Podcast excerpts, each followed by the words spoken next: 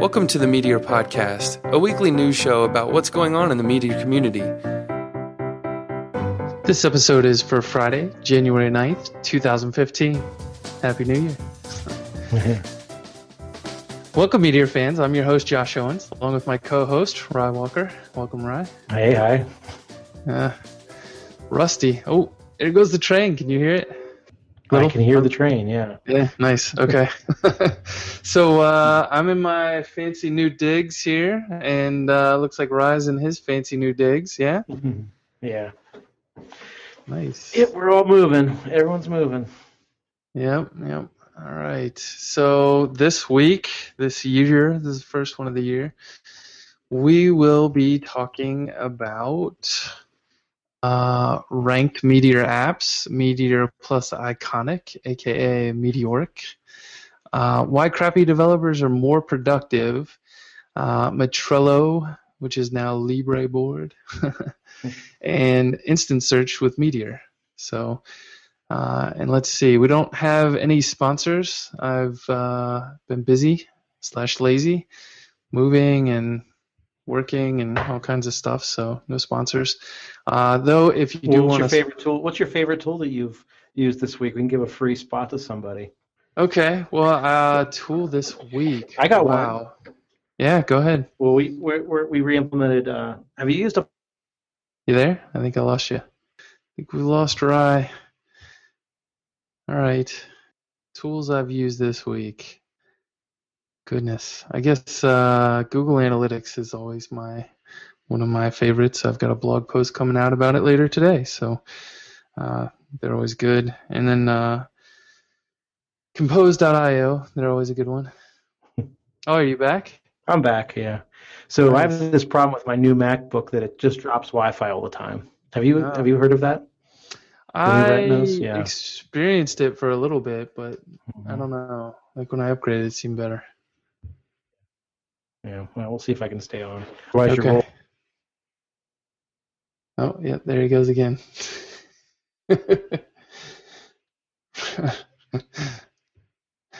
Ryan Walker has joined the video call again. All right, so we'll just we'll keep rolling. Uh, uh, so ranked Meteor apps. Uh, let's talk about that for a second. Um, so if you go to rank.meteor.com, uh, Vinay Lacroix, I think that's how you say his name, Lacroix Art. Maybe that's right. Uh, he's been putting out a lot of stuff. Uh, he found a way to scan um, and find Meteor apps on the internet, and uh, wrote a little little scanner that'll pull over all the packages that they have installed, and it links it up to Atmosphere and all kinds of good things. And um, he's pulling in their Meteor version and their Alexa rank, and kind of showing you um, high traffic uh, sites that are on the internet. So like pools.betfair.com is a pretty big one. Um, but there's a lot of interesting ones in here. So I would say uh, go on here and, and you can add your own app. Uh, looks like he's using Polymer. Uh, looks nice, or at least material design. Um, and yeah, so I've, I've added Crater in there. Um, let's see. Today I added uh, games.classcraft.com in there. Uh, so a lot of good stuff. So check it out. Have you seen this, Ry? You're muted. So I'll go on with uh, with we usually alternate. So I'll go on with my stories here. Um, hopefully Ry will pop back in. Uh, so Sacha wrote a uh, a great post, and if I say Sacha and you don't know who that is, why are you listening to this podcast? Just kidding. We love you, Sacha. uh, so he wrote one: Why crappy developers are more productive, and um, I don't know. It, it's it's interesting uh, because he talks about dabbling in technology and um, learning things. There we go. Now I'm hearing Ry. Uh, and, and so he, he talks about how his lack of technical knowledge um, kind of helps him just be okay with with getting things done and shipping features. And um, I don't know. There's there's this interesting kind of um, take on, you know, as he's learning to code better or you know working on telescope more he's he's wanting to refactor and and make things um, i think more enjoyable right? Like he wants his code to be more enjoyable to work with.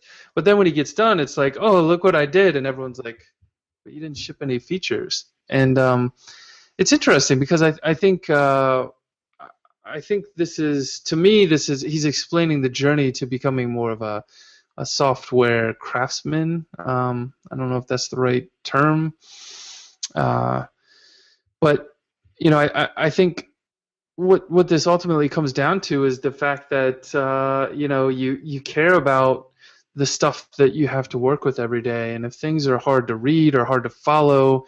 Um, they're they're hard to work with, and when someone says, "Oh, hey, there's a bug in that code," like that's that's hard for you to update that, and and work with it because you're not sure even what it does, and so you want to make that code clear and easy, um, easier to work with. And so I, I think it's a great article, and there's some interesting things in here. Um, but to me, like as you journey and become more experienced, uh, you start to learn like you have to live with this code long term, and that it becomes important to to write good code. Um, you know, it's not we're not talking about playing Vim Golf here, right? We're talking about actually um, having to come back to this code in four months and remember what the hell you wrote and how you can fix it or debug it or you know do whatever you need to do, and um, and so I, I kind of I kind of disagree with Sacha because I think the word productive is su- subjective. Um, if you look at it purely from a, a feature shipping standpoint, maybe um, you know an inexperienced developer can ship a lot more. They'll write a lot more code and ship it. Um, but at the same time, you're going to end up with this. Um, you may end up with more bugs, right? So, uh, what's your take on that, Ryan? Can you hear me? Okay. Yeah, I hear you. Okay, cool. I'm on my iPhone now, so. nice. um, yeah, I think that I, I, agree with a lot of the stuff you said there. I think that um, it's it's basically the same question with testing. Uh, it's the exact same argument. Like yeah, testing slows you down in the beginning, but then it's keep it allows you to maintain a better velocity later on. Yeah. Uh, if you never refactor any code, yes, you save some time in the beginning, but then go back to that project after looking at it after taking two months off and try to figure out how to change anything, or hand it off to another developer, and the owner of that code will be pretty pissed off. So it's a question of, of technical debt. Bad mm-hmm. developers create as much technical debt as they do production code. you know, like they're pretty efficient at producing both of those things, and so um, that's why I think again, yeah, short. It's very, it's a short term benefit to to being crappy, I suppose. Um, but even then, I'll argue with you that good developers. I think there's a curve. Like you get where Sacha started, now where he is now, and then if he keeps going along the curve, he can get back to the point where he writes he write like my, my rule is like if I'm writing a lot of code, I'm doing something wrong. Like search for a package, maybe do something else, make the features smaller. Like mm-hmm. it's a smell to me if I'm writing uh, more than you know 20 lines of code on something. Yeah, that's interesting. Yeah. Yeah. So I I tend to agree with your statement there. I feel like you're you're saying I'm cold, so I'm going to burn my house down, right? mm-hmm. Yeah. it's kind of like that's the technical debt that you're talking about. Like you you can really punch it up and get a lot of features out, but later on, like you you will pay for it at some point. Yep. Or not, maybe not you, because maybe you're not the developer on that project anymore. But whoever inherits that project will pay. Yeah, I feel like there's to me like being at differential and creating, you know, multiple apps within a, a year time span I felt like there was uh, a demarcation point where you could spend eight to 12 weeks working on an app and you could build something that everyone could test in, in staging or QA or whatever you call that environment and everyone could feel confident in what you're releasing. But then, like every day you go past that without tests, it's going to become harder and harder for you to, to completely feel comfortable releasing an app even after you do QA because there's just going to be stuff that you forget about. Yeah, yeah. So, uh, you know, Sacha, we'll see you on the other side of the curve. Don't go down the left side. Come down the right with us. keep going on your journey. I promise. We'll applaud your refactor. yeah. All right. Uh, so I skipped your story. If you want to jump in and do it real quick. Uh, okay, sure. Um, Meteor and Ionic. Yeah, it was it's pretty cool. Like once again, um, Nick Wientge like surprised me. I he um, I find out about this stuff late, but he's like, "Oh, check out this blog post," and I realized he'd been working on this stuff for like three or four weeks. You know, like diligently in the background. But he's he's working to um, bring Ionic framework to Meteor without uh, Sans. Um, Angular. Angular, yeah. So um, he's looks like I mean by the checklist he's maybe two thirds of the way done. Um, he's obviously looking for help if anyone wants to help. But the end result the end result is that you get um, like again a free. I just love how there's all these different you know these new experiments on how to build um, apps in different ways. Like so, I love Polymer still, absolutely, uh, but I love this too. You know, so I think it's great that we have a, another experiment for a way to build apps uh, that look great um, with less effort. So, yeah. So uh, I've actually started to play with it uh, this week uh, because you know it's funny. Like Nick sent me the article as well, and he was like, "You, I saw your tweet about Ratchet. You shouldn't use Ratchet. Use Ionic." And I'm like, "Come on, dude, you're killing me." So uh, yeah, I don't know. like I decided to start playing with it, and um, I, you know, I he's got a good blog post. I'd say go read that. He talks a lot about uh, you know specifics of why you'd want to be a little more native feeling per platform, and mm-hmm. that's really what it does. It's like Bootstrap, but if Bootstrap detected each environment and made your UI more specific because the fonts and the buttons and the sizing and the placement, like everything is is more iOS like or Android like, and it detects yeah. that platform and serves the right CSS up. So yeah, and I had a conversation about this with somebody else, and you know, at the end of the day, like yeah, maybe Apple would feature your app if it looks Apple-ish more than if it looked Google-ish, but at the end of the day, who gets featured? You know, almost nobody ever. uh, the odds are pretty slim and that and that only like only like what percentage of the of even the web development population or even app developer population could detect the difference between an Apple app and a Google app. You know, like it's a pretty small percentage of of people, and so I think it's cool. But you know, like Polymer for us, yeah, our apps on iOS look like they're Google apps, and only like you know 1,000 people in the world even understand what I just said there. yeah, it's, it's that pretty, is true. Yeah. Yeah. Um, anyway, but good stuff. But yeah, but yeah, it's it's it's definitely a, something. Uh, the thing I do like about it is once he's done with this, it should be very production ready. You know, like mm-hmm. Ionic's been around for a while, so uh, Polymer is still like way out on the edge. There's still bugs. We we come up with bugs every day as we're working on it, which kind of sucks. But um, well, yeah, I mean, there's still no polyfill for um, uh, the Shadow DOM, right? Um, well, I don't know uh, Shadow DOM. I mean, it, it, works in, in all the modern browsers, even some that haven't implemented uh, Shadow DOM. So I'd say there is a polyfill for that. Ah, interesting. Unless, okay. um, unless I'm confused, but yeah. Anyway, um, yeah. All right. Next, we'll go to the next topic. But yeah, just check that out and help them out if you if you're interested in building beautiful apps. Yeah, definitely. I'm playing with it. You should yeah. too. Yeah.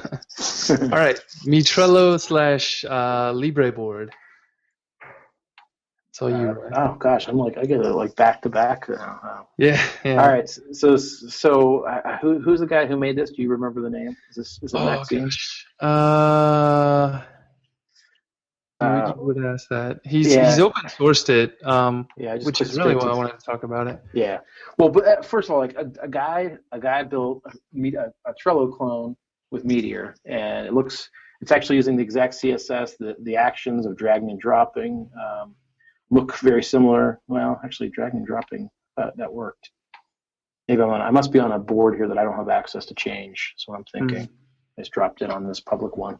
Um, but yeah, so it's it's uh here my test board. All right, yes, yeah. Even the little loading animation is is ripped off from Trello. But yeah, the animations when you drag stuff around is just like Trello. Um, and um, he's open sourced it. Um, I, I'm really impressed. I mean, I think that that's it's not easy to build an app that is a copy of an app that. I mean, how much money do you think they've spent building Trello? I know this isn't full feature, but uh, it's pretty impressive that we were able to. He was able to knock this out that fast. Yeah, well, he's probably missing like the gold package stickers, right? good, Those- good, good. Those are important, right? I mean, come on, this, this isn't full featured. Just kidding. We all hated that, and made fun of it, but um, Yeah. no, I think number one, like to me, I love seeing this because there's you know there's 162 stars, there's 26 forks, like we need more open source examples in the community. You know, I I can only point to uh, uh, Triplet or um, Crater or Telescope so many times before it's like people are asking me like, are there good examples of code I can read? Like, this is an example of code that you can read, and Mhm. uh, I think as a as a developer starting out, like, it's it's good to to browse through and, and look at other people's code. So. Um, it's a great way to learn, in my opinion. Yeah, so it's Maxime Quandalle, I guess is the way I would say it. He's French guy. Yeah, Um, and Yasser. Yeah, yeah. Is that is that photo on his profile him or is that some famous person that I don't know? I, I have no idea. if you look at his look at his GitHub profile, it's like a. Uh, anyway, uh, I'm so I'm curious. Um, anyway, uh, so yeah, check it out, man. It's it's it's probably a really good um, example of. Um, you know, a modern um, Meteor app too, because he literally just started working on this thing uh, weeks ago, I believe, unless I'm wrong about that too. Uh, but it hasn't it hasn't been going on for very long, so there's not going to be a lot of old cruft in there.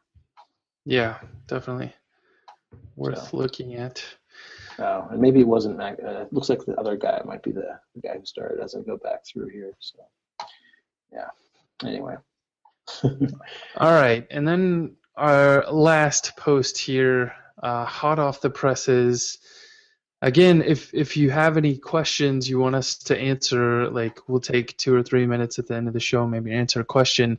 Feel free to queue those up now. I see we have five viewers. Uh, just use the Q and A portion there, and, and we'll answer them. But the last story is uh, implementing an instant search solution with Meteor. Um, this was posted, I think, just today. Yeah, January 9th. Um, I haven't even had a chance to read through the entire thing, um, but it looks like basically uh, a type ahead package, and um, you can back it up on the back end by anything that you want. So um, he's got, um, you know, if you go into Bulletproof Meteor, he shows you how to do it with MongoDB or Elasticsearch, uh, and getting the results out that way. And um, someone even asked in the comments, like, can we do geospatial query? And he said in the back end you can get any kind of data, but in the client currently it only does text search. So. Yeah. Um, Yeah, yeah. So did you click into the to the demo um, that he has of this yeah, I'm Uh, clicking on it right now. That's interesting. search demo? Um, yeah, it's weird. I noticed like, I, of course, the first thing I search for is for my own RIW blog package, and it doesn't show up. But uh, like a fork of my package shows up, so that's interesting. um, yeah. Uh, so yeah, it must not have the entire atmosphere database in there, um, but it is it is like super snappy. Um, so uh, we you know we've built. I, I mean I know I've built some instant search stuff in the early days of Meteor, so it's beautiful now that you can just pull this right out of the box and it works. I think it's working out of the box with Mongo Search, um, but um, that's that's really all you need when you're MVP. Yeah, and he's got.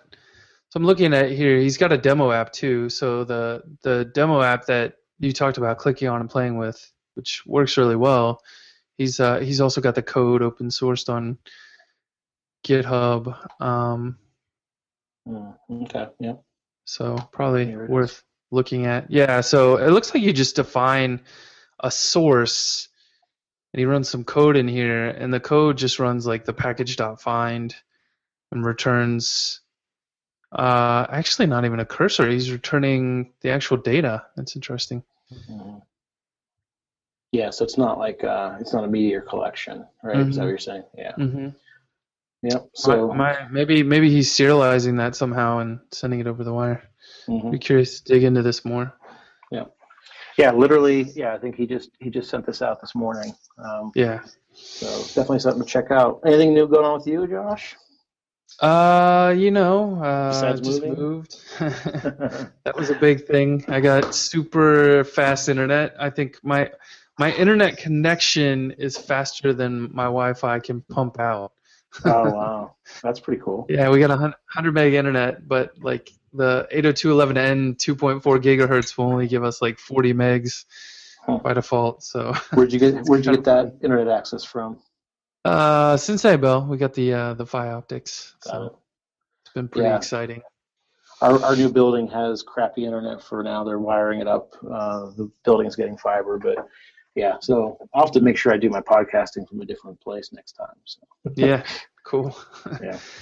Yeah, Uh, so uh, for me, like I'm just working on. Uh, I want to get Eight Days of Meteor out this weekend if I can. Uh, I was talking to Mike Rissy, and looks like I'm gonna try to use uh, Meteor Pad as the, the the middle package. You can get access to my solution for the homework, so um, it'll be delivered as a, a Meteor Pad link. So I'm pretty Okay. excited about that.